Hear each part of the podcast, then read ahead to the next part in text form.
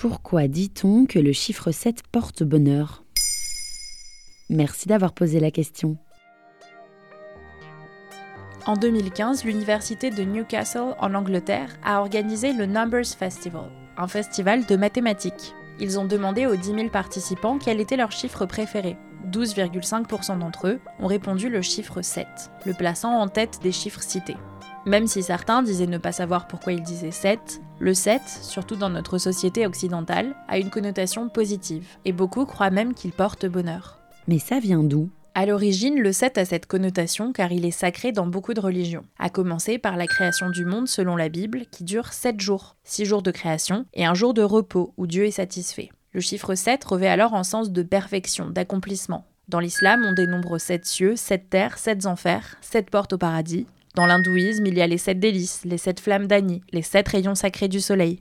Et puis, il est présent dans la nature, souvent associé à la perfection. Par exemple, dans les sept couleurs de l'arc-en-ciel, considérées comme quelque chose de beau et presque magique. Les premiers astronomes avaient identifié sept astres, la Lune, le Soleil, Saturne, Jupiter, Mars, Vénus et Mercure, avant que d'autres soient découvertes avec les premiers télescopes. Et puis les Égyptiens qui embaumaient leurs morts attribuaient au chiffre 7 le sens de la vie éternelle, puisque le visage a sept orifices mais le chiffre 7 est omniprésent culturellement depuis très longtemps aussi. Ah bon? Sous quelle forme?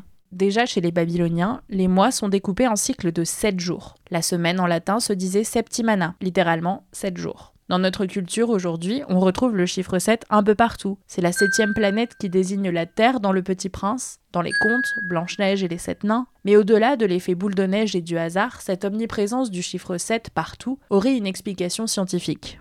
Comment ça? L'un des chercheurs du département de mathématiques de l'université de Newcastle, cité en début d'épisode, évoque sur le site de l'université la théorie du psychologue George A. Miller datant de 1956, intitulée The Magical Number 7 plus or minus 2. Il explique.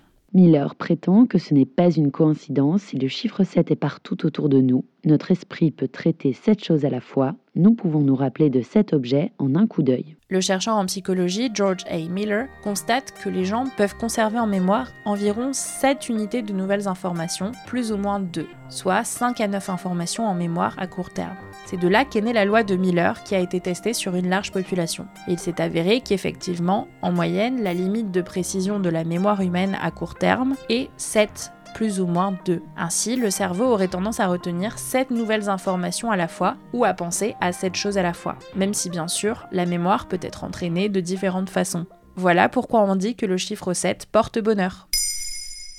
Maintenant, vous savez, un épisode écrit et réalisé par Antonella Francini. Ce podcast est disponible sur toutes les plateformes audio et si cet épisode vous a plu, n'hésitez pas à laisser des commentaires ou des étoiles sur vos applis de podcast préférés.